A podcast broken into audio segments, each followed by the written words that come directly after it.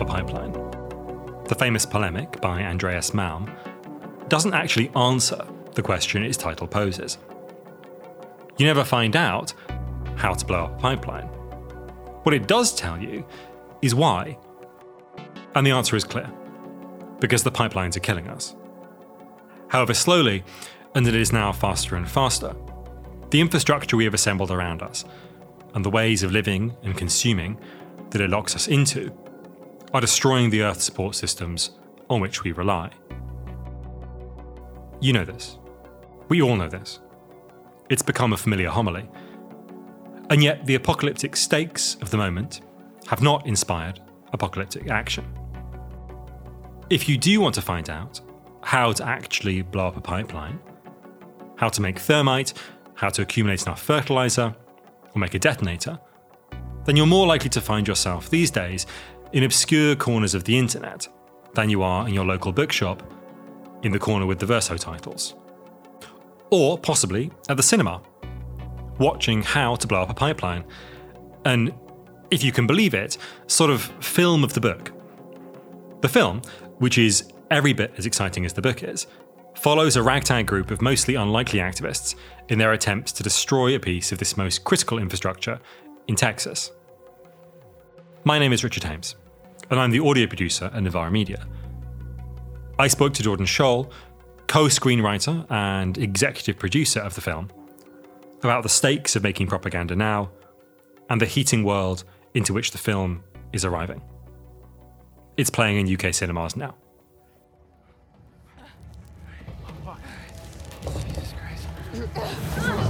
Oh shit!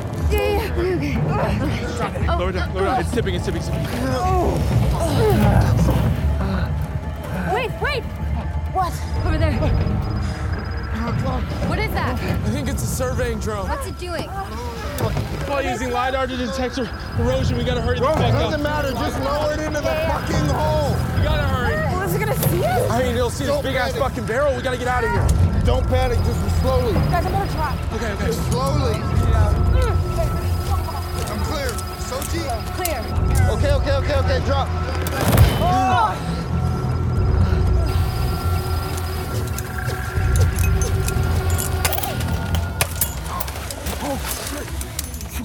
What do I do with it? Just leave it. We don't want them to track us. Wait, so did it get us on video? No, it just scans metal. Sean, What do you need? caps. Good job, man. Careful with them. Yeehaw, buddy. That was hot. Jordan Sjol, welcome. Thanks, Richard, and thanks for having me on Novara. I'm going to try and keep spoilers to like a low to medium, just for the audience's benefit. The film is structured around essentially a single sweep of action. We join the characters already in the process, the quite advanced stages of planning. And then through the film, we get these intertitles with the characters' names on, and then we're reintroduced to them as their backstories. So we, we go back in time and we find out what are the kinds of often quite kind of exciting events that led them to want to participate in this act of uh, environmental sabotage. And I'd like to do essentially the same thing with you and maybe with the members of the team, the kind of the quartet. I understand that kind of lies behind the kind of the, the conception and execution of this film. So, is there a particular moment for you in your backstory that you can identify at which you suddenly decided we must make a film about how, or indeed why, to blow up a pipeline? I think that everybody alive today uh, who's taking the state of the world seriously lives with a pretty serious amount of existential dread that's just sort of out in the atmosphere because we are, you know, hurtling towards climate apocalypse, have the tools to do something about it, and are not doing it. Um, in terms of my own history, you know, I grew up. I grew up in Wyoming, um, in the you know hiking in the Teton Mountains, and just like, sort of outdoors all the time. And even in the you know 16 years that I had been alive, I remembered climbing up uh, in the Tetons to this my favorite glacier, the South Teton Glacier, and seeing it recede every year and every year and every year until it was gone. And I think that was a big moment for me in part because we, the way that climate change was always talked about to me and taught to me was about a future problem and a problem that's going to happen far away and a problem that is abstract and a problem that like you can't even see with your own eyes, right? And obviously as extreme weather events have become more and more common, that's changing a little bit but it is a maximally abstract concept and one that's difficult to sort of reckon with. And I think until, you know, sometimes it takes getting it into your own life to, to feel it. Daniel Goldhaber, the director of the film, grew up, his parents are climate scientists. You know, they work on climate modeling. So he was always raised with this sort of healthy sense of dread. And Ariela was a, was an activist in, you know, working in LA. And, you know, Dan Garber has similar, I, I think, again, it's it's existential dread all over the place. So there's this quartet at the center of the the making of the film. Of course, also a much larger team, like with any film. Were you all aligned from the beginning in terms of thinking about what you were trying to do with this film? Talk us through some of the, I can imagine difficulties. I can imagine the kind of negotiations that went into the construction of this film. It's quite unusual in some ways to undermine the notion of like a single auteur, a single director, a single visionary who communicates their their ideas onto screen. So, how was that? What did that process look like? As to the question of whether we were all aligned from the start, I would say no, but also like I don't think we were aligned within ourselves, right? When we're talking about the central idea of Andreas's book is that we need to start engaging in property destruction, um, and that is a difficult idea. And the idea of putting that out into the world in a piece of popular media where we are not ourselves are not taking the risk of doing an action like that, but we were putting that idea out is also something with complicated moral and ethical stakes. It was very nice to do that in a group because it was even for me myself, I was, you know, I have conflicted feelings, I have conflicted thoughts. I, I, I recognize that there's a lot of complication going on in this. It's the nature of these questions around climate change that they don't have easy answers and that they so often lead to impasse. And so part of what was so great about working in a collective to do this is that we actually had to push past the very understandable tendency to just throw your hands up and say, well, I don't know what I feel about this because it's a really, really hard problem. And so I think some of the conversations we were having, some of the the feelings that we were having just made it very directly into the characters, right? Because this is a movie about eight characters um, we we tried very hard to make it such that none of them were the single protagonist. This is not you know one superhero comes to save the day and preserve the status quo as superhero movies always do. Um, but it was eight people who came together who all had different reasons for being there, who all thought different things, who might not have, have agreed about significant points of why they were doing what they were doing, but at the end of the day realized that they wanted to do the same action and came to a consensus and did it.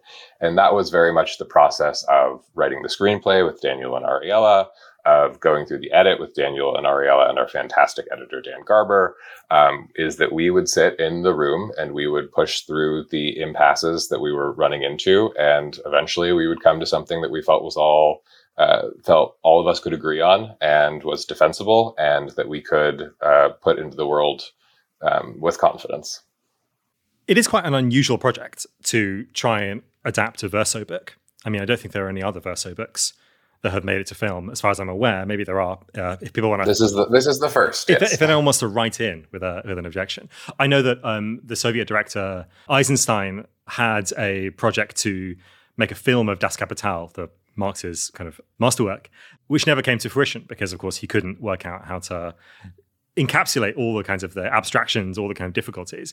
But I'm kind of wondering, like, why this book? Like, what was so inspirational about it? What was so kind of compelling about this particular work that meant that it had to become this document, which is not really a translation of the book?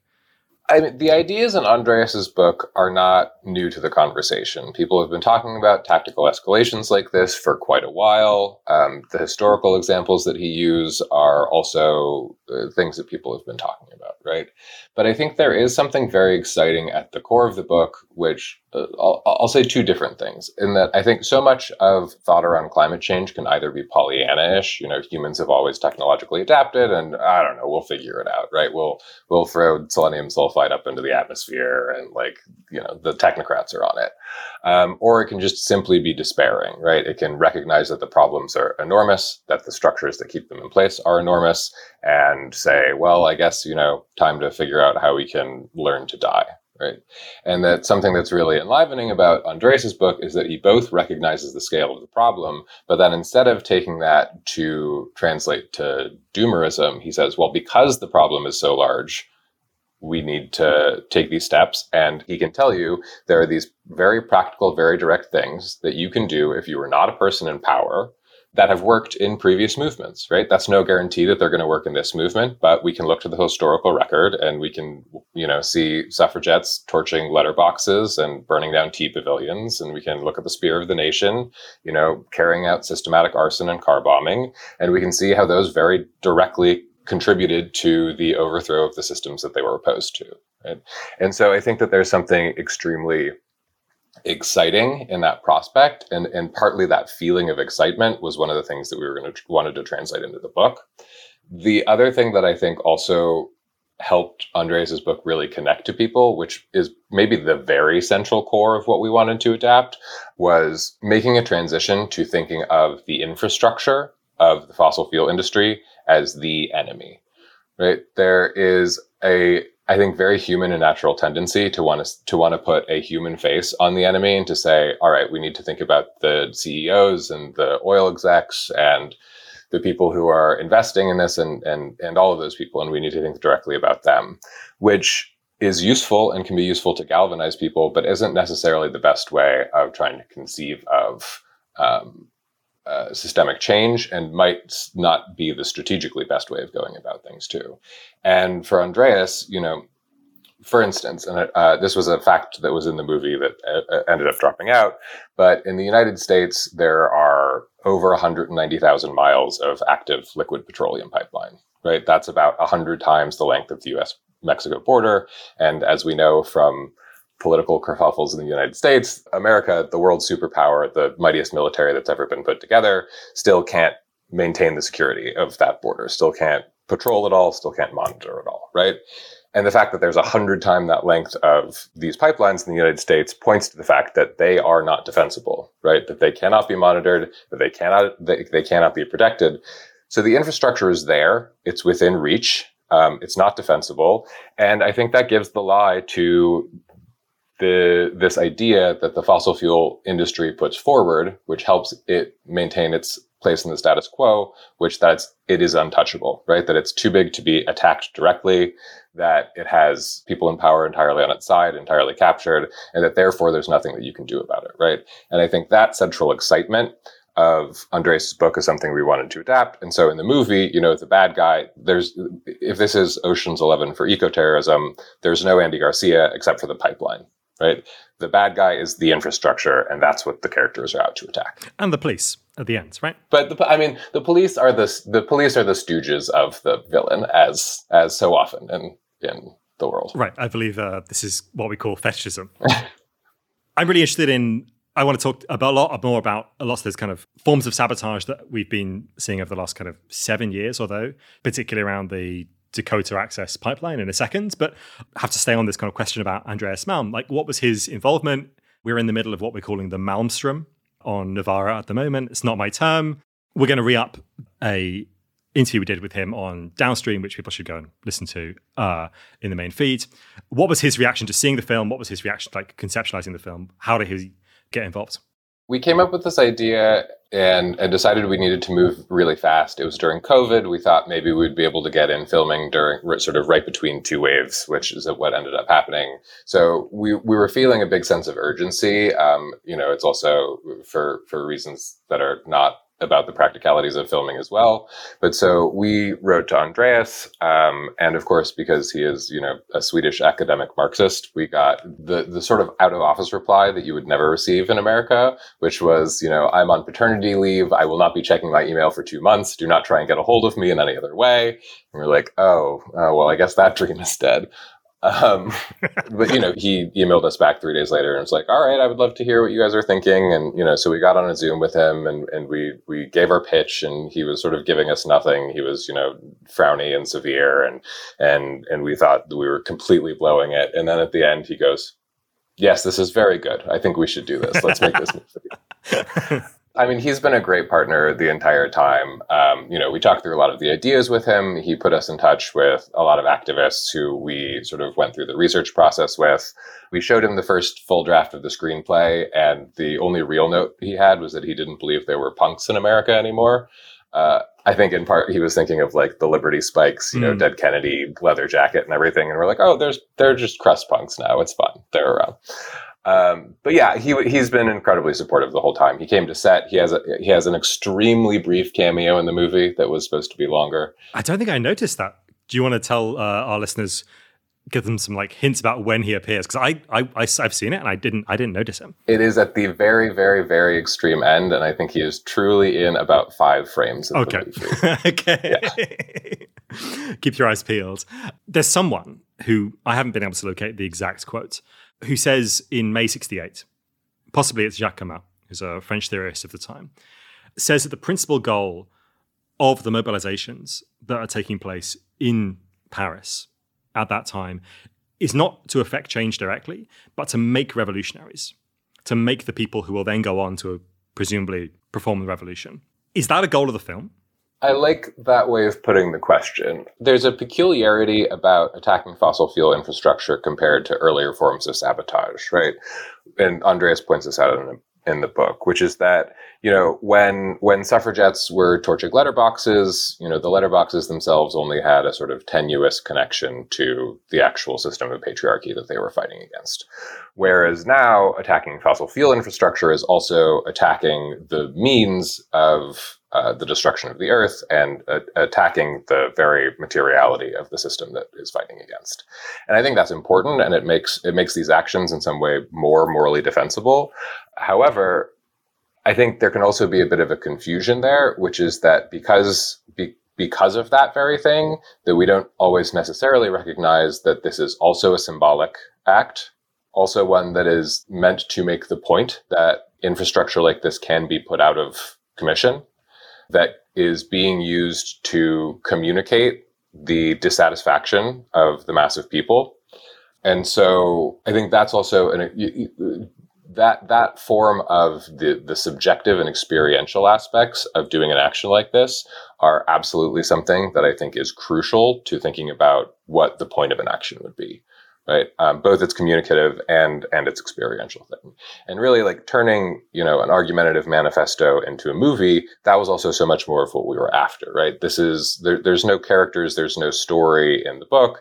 We wanted to turn it into characters and story because we wanted to explore it on the level of lived reality on the level on the level of experience on the level of feeling right we wanted to to have a piece of media that people could sit down in a dark room, hopefully with their friends that they can talk to afterwards, and you know think about or or experience something of the feeling of what it's like to go from um, knowing the scope of the problem to deciding to do something militant about it, right?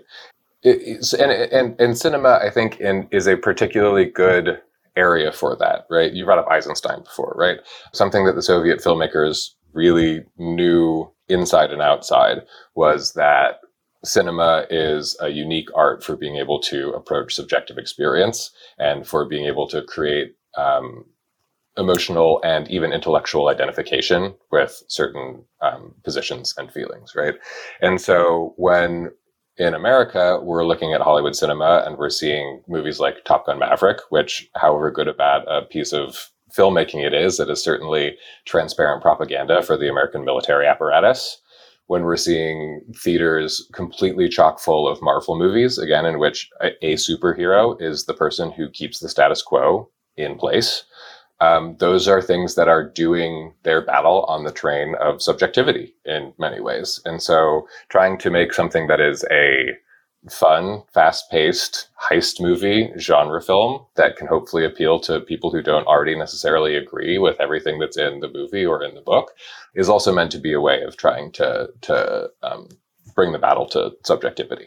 I think that's a really, really great way of phrasing it. And I would make a case, and maybe I'll make it a bit later, that not just cinema, but actually things like memes and uh, quite a lot of social media is also operating on the level of that battle for subjectivity, on the level of that battle over intellectual identification with a certain set of ideas.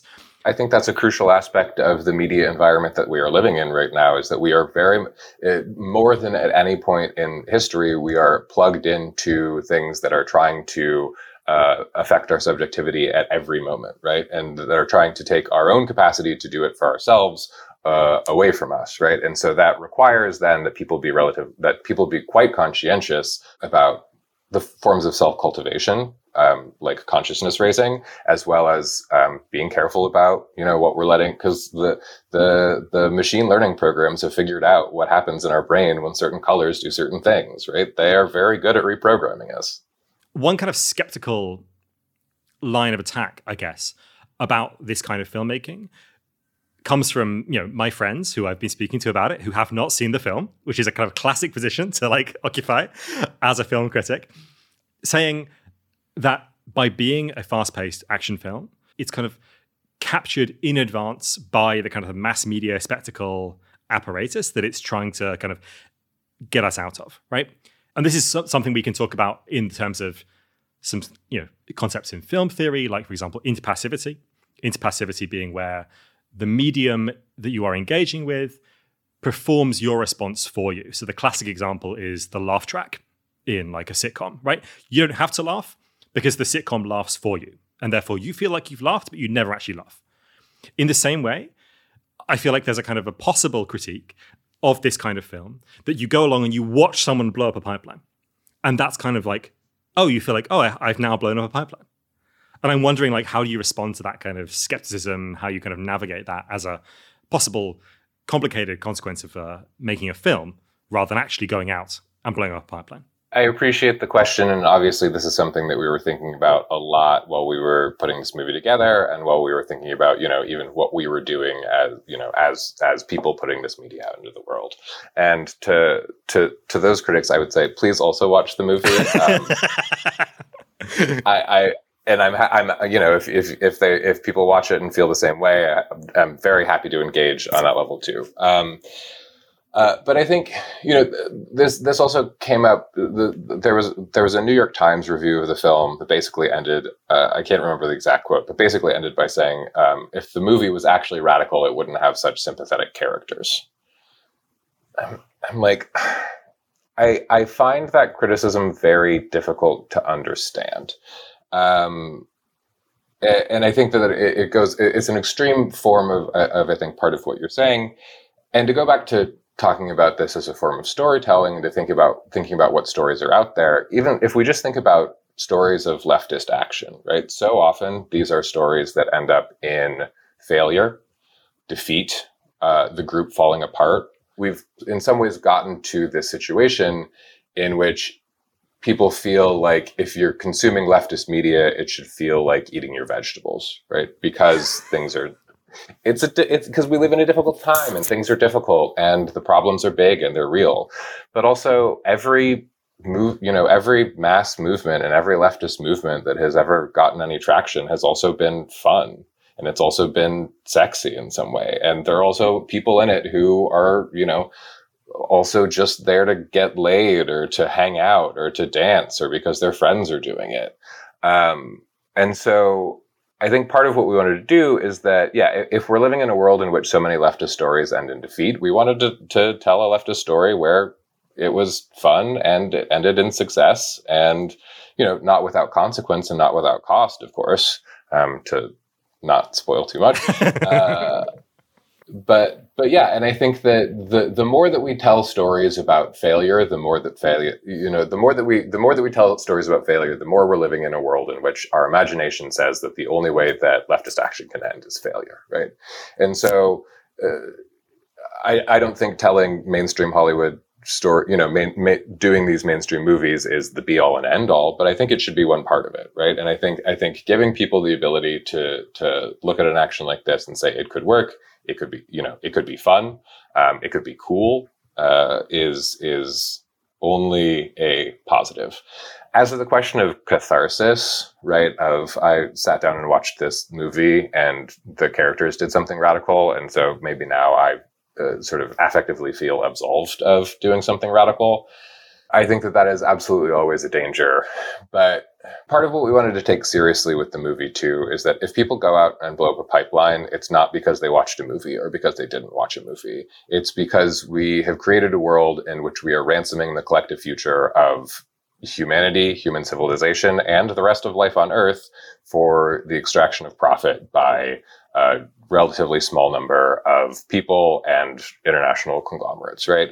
That the the felt reality of that, that living in that situation is so much more affectively intense than any movie or piece of media ever could be. And so I think we can push around at the edges a little bit, and I hope that we can open imagination and we can think about what's possible in new ways. Um, but when it really comes down to it, it's the it's the world that is going to push people one way or the other. There's this famous uh, Adorno quote, which I'm going to mangle, which is whenever I go to the cinema, despite my best vigilance, I always come out more stupid. And I think in some ways he might be correct. And there might even be an argument for this film making one more stupid. But I also think there's an argument for that what we need is a certain kind of strategic or like tactical stupidity, a certain kind of bloody mindedness, a certain kind of fanaticism, a certain kind of rejection of the incredibly nuanced discussion about oh like yes but in this case blah, blah, blah, you know in history we found this and then in that case on but that was different because there's a sort of an urgency an existential risk that climate change poses that I think makes a good case against a certain nuanced kind of like sophistication. Yeah, I mean, me personally, in addition to working in film, I'm an academic, right? I finished my PhD two weeks ago. And so I am very, very uh, familiar with extremely nuanced conversations that don't lead anywhere. Welcome to Novara FM. and, and, and look to, you know, uh, like in the United States, the, the, the left is having lots of really nuanced conversations and, you know, sometimes in ways that I think are in good faith and sometimes in ways that I think are in bad faith. But one of the reasons that the right is doing really well is because they're not super interested in nuance. Um, you know, and I think that in some in some ways it's an easier project. It's a project of tearing things down instead of building them up. It's a it's a project uh, that is that is sort of by nature cynical because it is trying to enlist the mass of people um, to work against their interests and for the interests of the few. But the the leaders of the right wing movement here are very happy to say anything that they want and to abandon nuance and to to lie, cheat, and steal. Not even lying; it, it's bullshit. It's it's an absolute disregard for whether things are true or not. It's just what gets people to come along, right? And certainly, I don't want the left to become you know a bunch of cynical crooks manipulating people into doing things. But i think it's also very important to think about what are the affective conditions where people will act instead of sitting at home and tweeting or sitting at home and reading or sitting home and writing or you know uh, as for myself making a movie right? What's you know what's going to actually be lead to action. Hmm. i wonder what you think the block there is. Like what is the block between the current state of the world and mass climate action? I can definitely see an argument that this film is part of that bridge, but what else is in that bridge? I truly believe, and this is coming from my perspective, and this is, I mean, this this is why we made this movie. I truly believe that a huge part of it is this feeling that the system is too big to be attacked.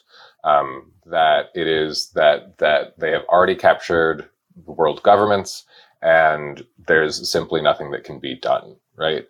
Um, and that can lead to all sorts of different things. It can lead to a, it can lead to an incrementalism, uh, sort of, you know, Washington and governmental and NGO focused incrementalism that often veers very close to defeatism. And it can lead to just a, a simple, straightforward defeatism.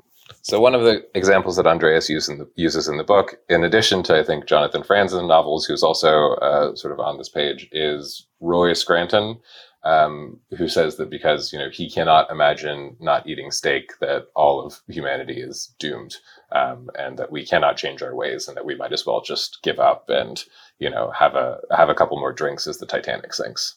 Um, and that, I think that flows very directly from the sense that there's nothing to be done. And again, part of Andreas's provocation is that there are tools that we have used very recently that have worked in the living memory of people who are here today that have worked that we are not using in the climate movement. Um, and I think that is such an important message of the book.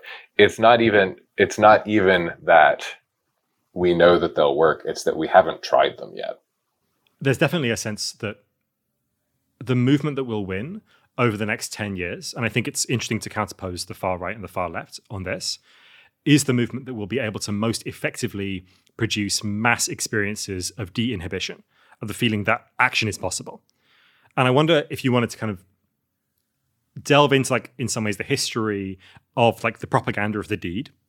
So the propaganda of the deed is a sort of, a, in some ways, failed tradition uh, in anarchism, or as it was called at the time, nihilism in the late 1800s. Um, it has its critics inside that movement. Many of them, Kropotkin uh, says that, you know, quote, a structure based on centuries of history cannot be destroyed with a few kilos of dynamite, which is in some ways like a very, very opposite quote for thinking about blowing up pipelines. But the way they understood the propaganda of the deed was in two ways. First of it, as a defense against the ongoing violence of society as it like actually existed. And I think there's certainly a climate justification for essentially the same thing.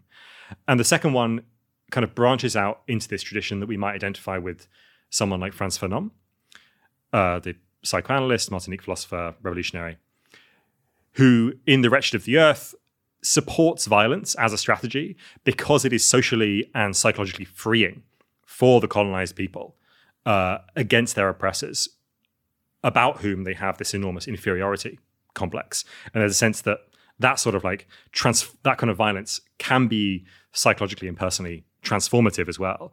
I'm going to come at this from what might seem like a bit of an odd angle and start by talking about the January 6th Capitol insurrection in the United States when right wing Trumpist and QAnon supporters, you know, stormed the Capitol building and like stole Nancy Pelosi's dais and whatever being on the left and talking to lefties about this, I think there was there was this huge sense of like what a horrible what both what a horrible thing and what a stupid thing.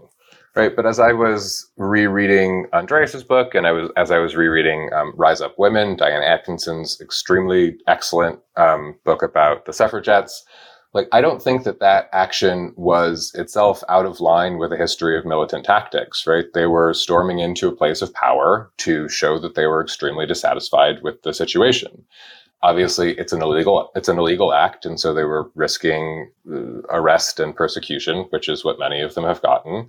You know obviously i don't agree with the reasons why they did it so i'm not politically in support of the action itself. But in terms of it being an action in line with the history of militancy i think that it is right? Again this is this sort of there was also this you know this sort of talking point of well well it didn't do anything because they didn't know what they wanted to do. But like it did a lot. It did a lot to change how people in the united states felt about the political situation in this country. It was something that really really deeply emotionally affected people. In in america the right wing understands that inviting somebody into a movement that makes them feel good and that validates them and that says you're welcome here and that says your grievances are real is a way of affectively mobilizing people, right? And obviously, this is always the road to fascism: is scapegoating uh, minorities, is scapegoating the poor, is scapegoating all sorts of people, right? These are these are so often, as I've been saying, definition, definitionally these movements that are trying to mobilize people against their own material interests. But I still think we need to ask the question of um, how can we also make a movement that feels good, right?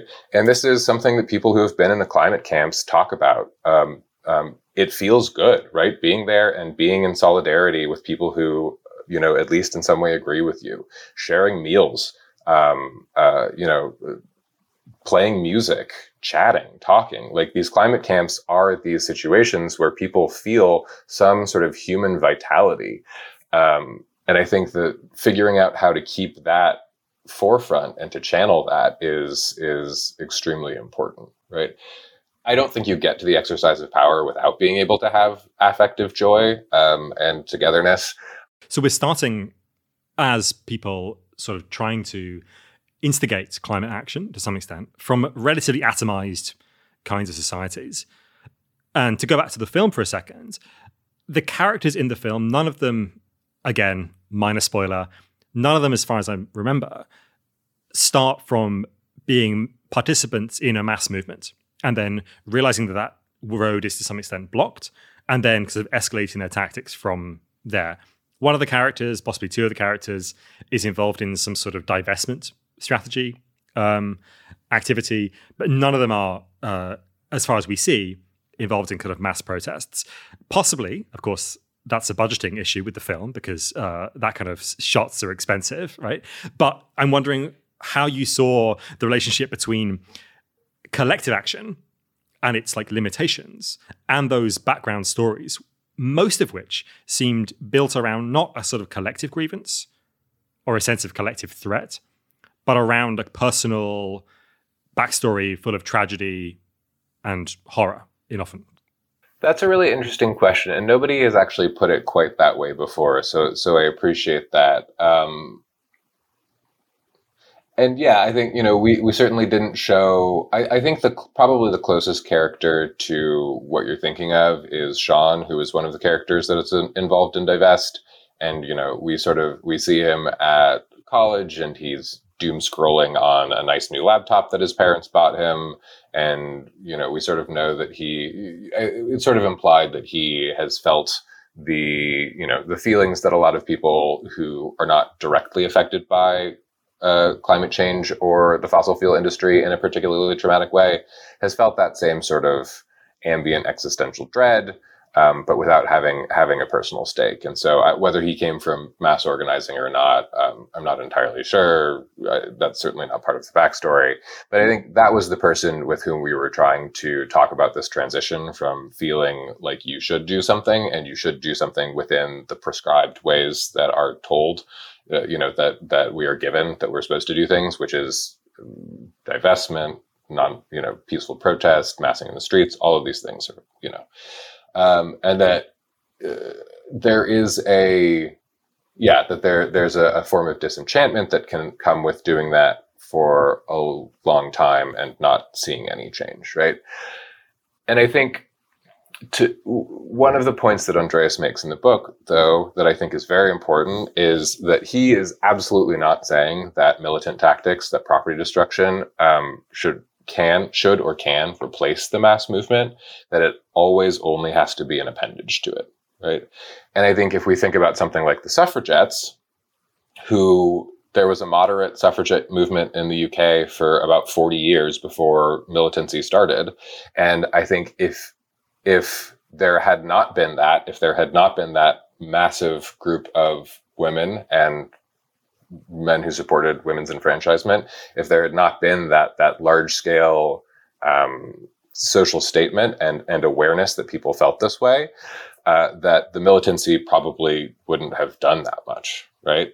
Um, and in terms of you know the radical flank theory, the, it's also very useful for you know the uh, having a militant flank is also very useful for giving legitimacy to the more moderate flank right? This is what we saw in the united states civil rights movement is that um, the the more militant side of the movement was what made it seem like okay i guess we should negotiate with dr martin luther king jr okay i guess that like the things that they're asking for are not as crazy or radical as we thought, right? There is a shifting of the window of possibility that comes with a radical flank that also requires, in some ways, a slightly antagonistic relationship between um, the mainstream and the radical flank, right? Um, which is a paradox if if you're one of the people who's trying to be in the radical flank because you know that you're not doing what you're supposed to be doing if you are not being denounced by the mainstream. But also, at what point do you say, "Oh, actually, the mainstream has a real point, and maybe I'm not doing the right thing"? I think denouncement is part of it, but also at the same time, there's also a way in which a mass movement can make forms of radical flank activity, sabotage, and so on feel quite legible. So we can understand, oh, that's what they are trying to do with this action, which often go unclaimed, which often go kind of like, you know, uh, just sort of random acts of sabotage. And I want to kind of point towards two different um, examples of this in recent history there were two activists um, who sabotaged the Dakota Access pipeline in 2016 to 2017. And they did various kinds of sabotage while it was still being built um, with a welding iron uh, or some piece of welding equipment. And they managed to quite severely damage the pipe, but not obviously destroy it, and indeed, very obviously, not prevent its um, uh, ultimate construction, and then you know, the kind of saga that comes after that. But they were never caught. And what they ultimately ended up doing was calling a press conference on themselves to explain why it was they had done the things that they had done. Because otherwise, they felt like these kind of disconnected actions, kind of free floating, unclear in their motivation.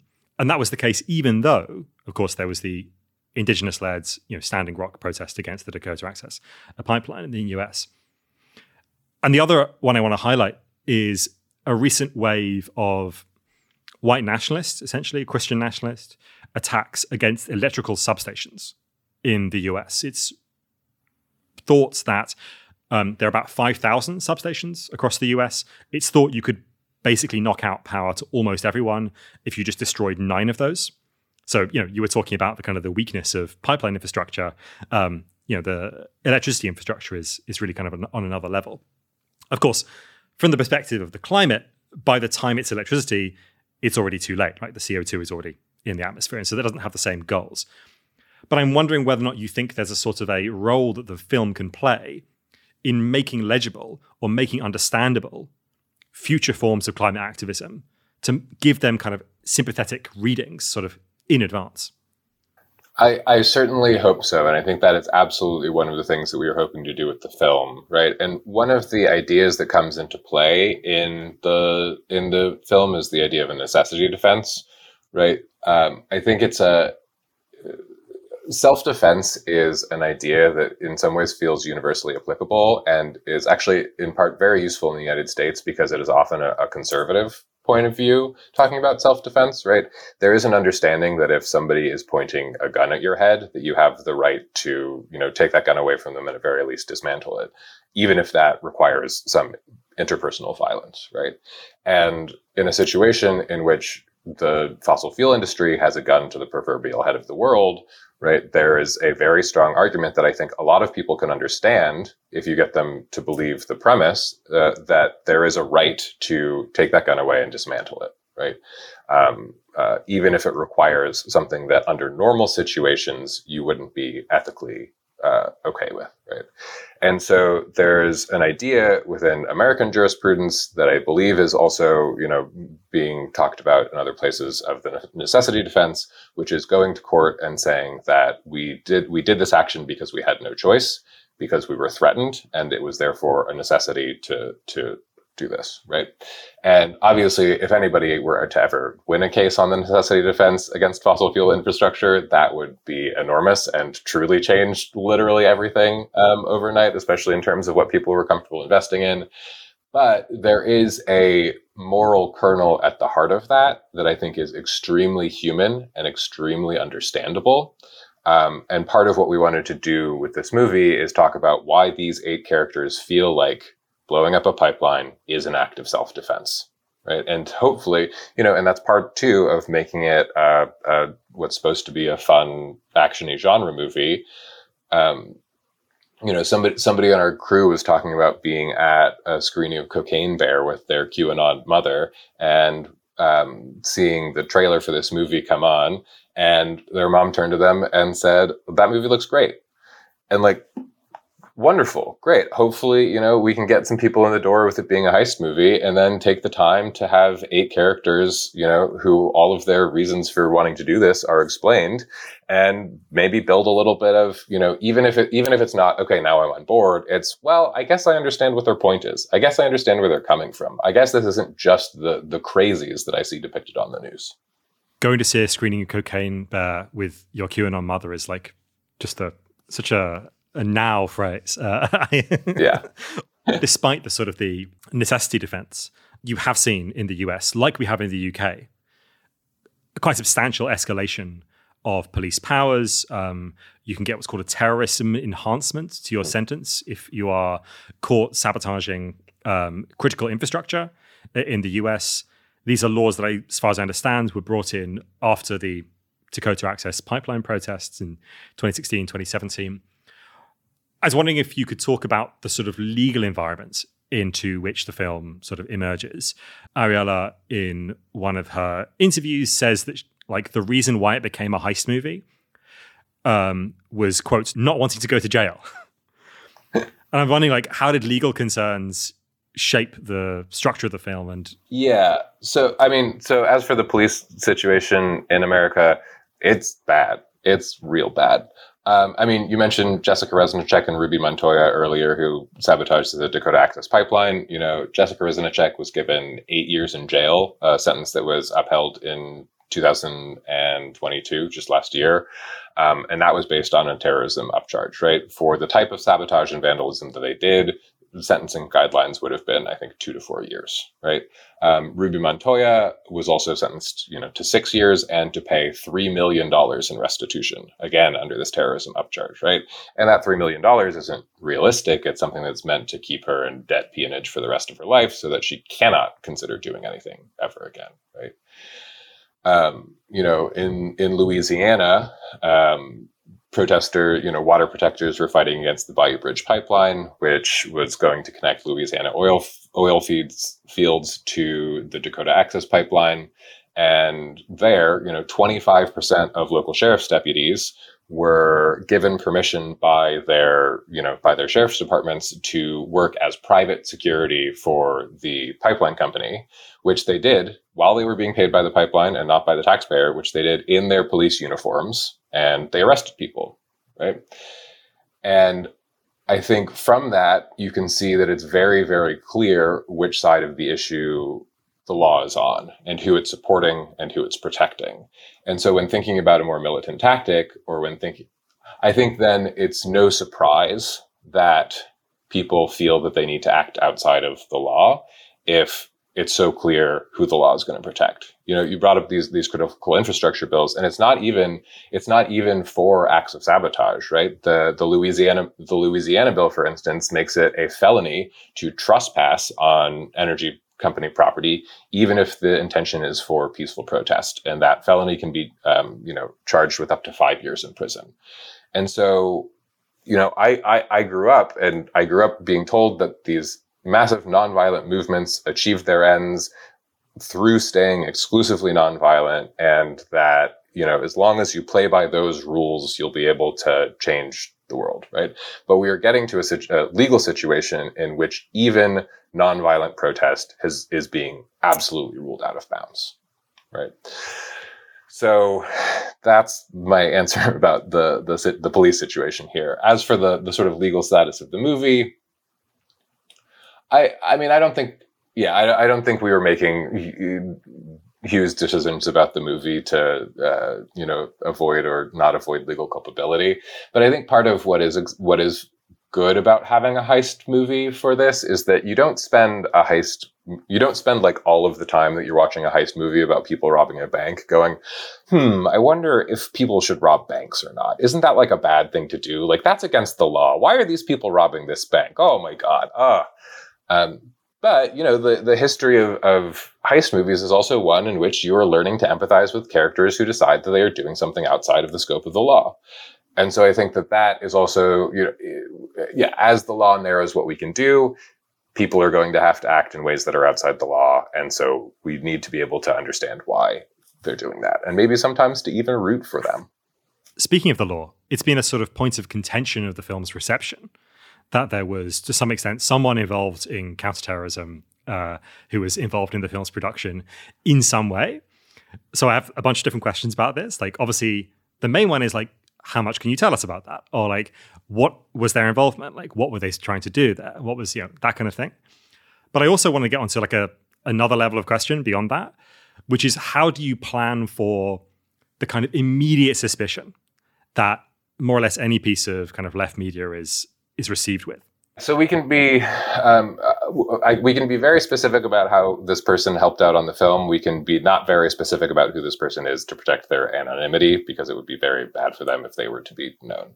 Um, so this person uh, does counterterrorism contracting work for the for the U.S. government, but basically is a bomb nerd, right? Really loves bombs, really likes building bombs, really likes exploding bombs, really likes teaching people to build bombs, uh, and watched so many movies in which there are bombs and got angry every time that it was wrong, right? And so really wanted to help us be able to uh, put bombs in our movie that were actually how you would build a bomb and that were pretty accurate. Uh, and that truly was the extent of this per- person's involvement in the movie. They did not read any of the script except when we wrote the bomb making sequences. We sent them the bomb making sequences so that they could tell us if they were correct or not, right? Um, but they didn't give notes on story. They didn't see any of the rest of the script, any of that, right? This was this was truly, truly, truly a technical con- consultant. Um, and for us, it's like it's also important to have the bombs in the movie be pretty exactingly accurate because so much of Andreas's point is that actions like these are possible within the life world of like ordinary people. And so I think it would be extremely disingenuous to make a movie and just sort of like movie magic the bomb part of it, right? We were trying to think about what it would feel like for characters to do this, what it would actually be like to go through that action. And so for that, I think it was very important to have um, the, the, the sort of bombs be accurate, right? Um, as for preparing for left wing suspicion, I don't know. I think it's. Uh, sometimes I feel like, you know, you just have to do it anyway and know that, like, we have gotten really good criticism from people who have watched the movie. I think we have gotten very little bad faith criticism from people who have watched the movie. And I think we have gotten some from people who haven't watched it, right? There are difficult questions of strategy and tactics and ethics and morality that the movie brings up and has uh, opinions about, and I'm very, very happy to engage in any of those on sub- substantive substantive terms, right? Um, and that's and that I think I think that's sort of at some time at some point that's sort of all you can do. I have a question, another question about the reception of the film. I mentioned earlier that after films, perhaps like the new medium of intellectual identification is memes.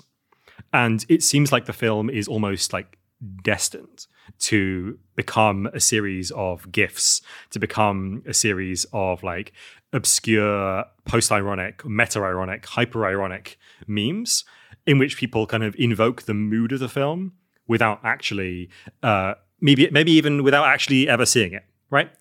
And that will probably take place in a sort of a a warren of like Discord servers and like Instagram group chats and people hanging out on like, you know, the platforms of the future.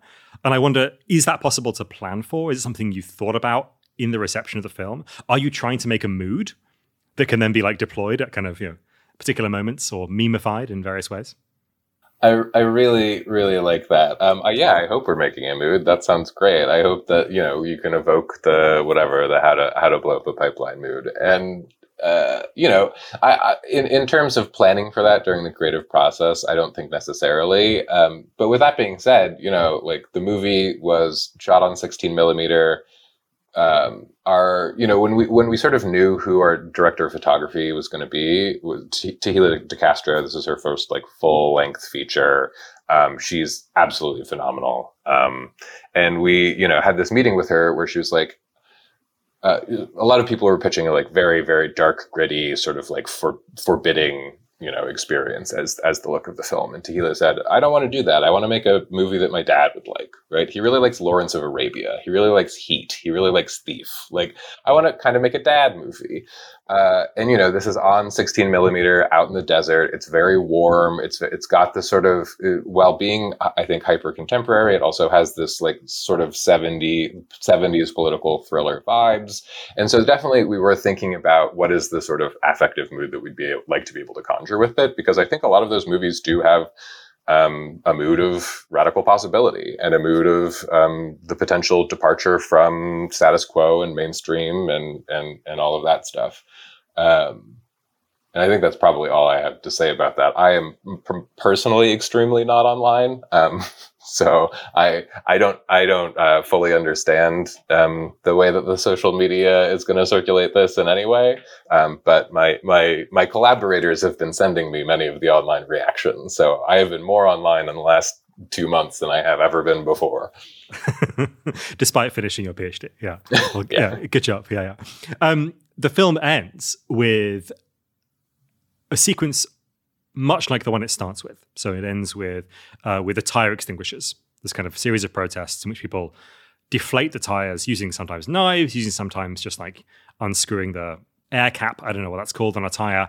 You know, de- deflating SUV tires in various ways. It ends with a substantial escalation of that tactic to let's just say another mode of luxury transport.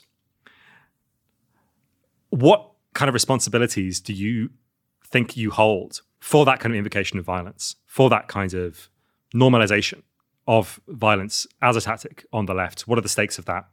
Yeah, this was obviously a huge question, a thing that we were thinking about for the entire process of the movie, and I think is is is is very much the heart of like what is uh, yeah, I think the, the heart of the important ethical question around the movie. And so when we were thinking about the ending of the movie, you know, we had thought about doing this, and a lot of people sort of wanted this, uh, a sort of like sequence that shows that the the action that the characters take have had you know widespread effects. Seeing the price of gas rise, and seeing news commentators talk about the action, and seeing you know even like right wing militias protecting gas stations or whatever. You know, this sort of like spiraling you know effects, right?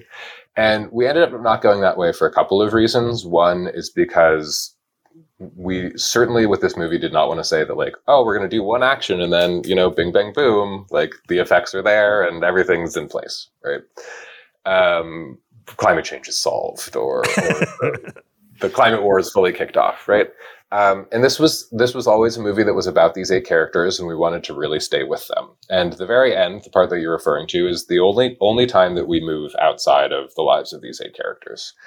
And i think that the truly the only thing that the ending posits is that if somebody does an action like the ones our characters do, that it will spread and it will spread in a way that they are not in control of. Right? Like in, I know how thoroughly our characters planned this action because we wrote the planning sequence.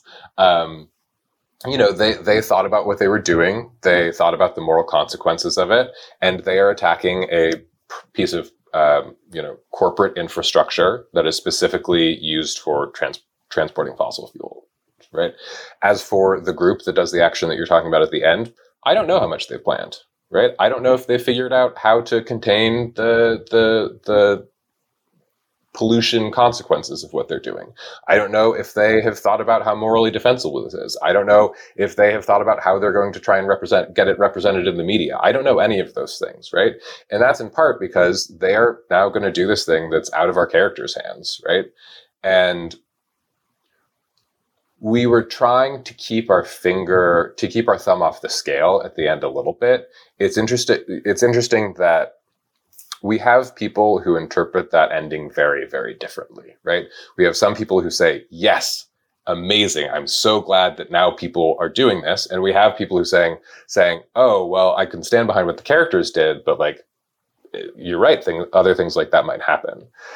And it, that is so much of what we wanted to do with this movie was to actually give people the opportunity to identify with it in different multiple different points and in multiple different ways and engage in it in different ways and to be able to like have the same thing to talk about and have different opinions and hopefully you know work through them it's one of the reasons that we cared so much about actually having a theatrical release here is because so much of what we want to ha- what we want to happen is for people to talk to each other if there's one thing that can be said with certainty about a strategy of escalation, it is that you will escalate into a kind of uncertainty.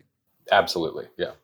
Which is a good parable for the strategic, or a good summary perhaps, of the strategic consequences of the film itself.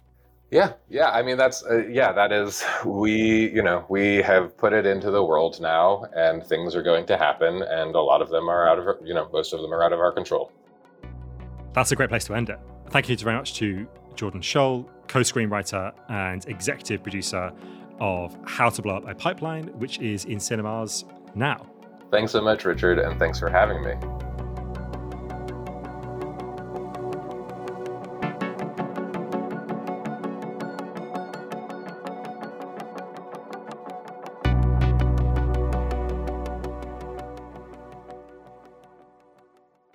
Support independent journalism and set up a regular donation to Novara Media from just £1 a month. Head to novara.media forward slash support. or face the consequences.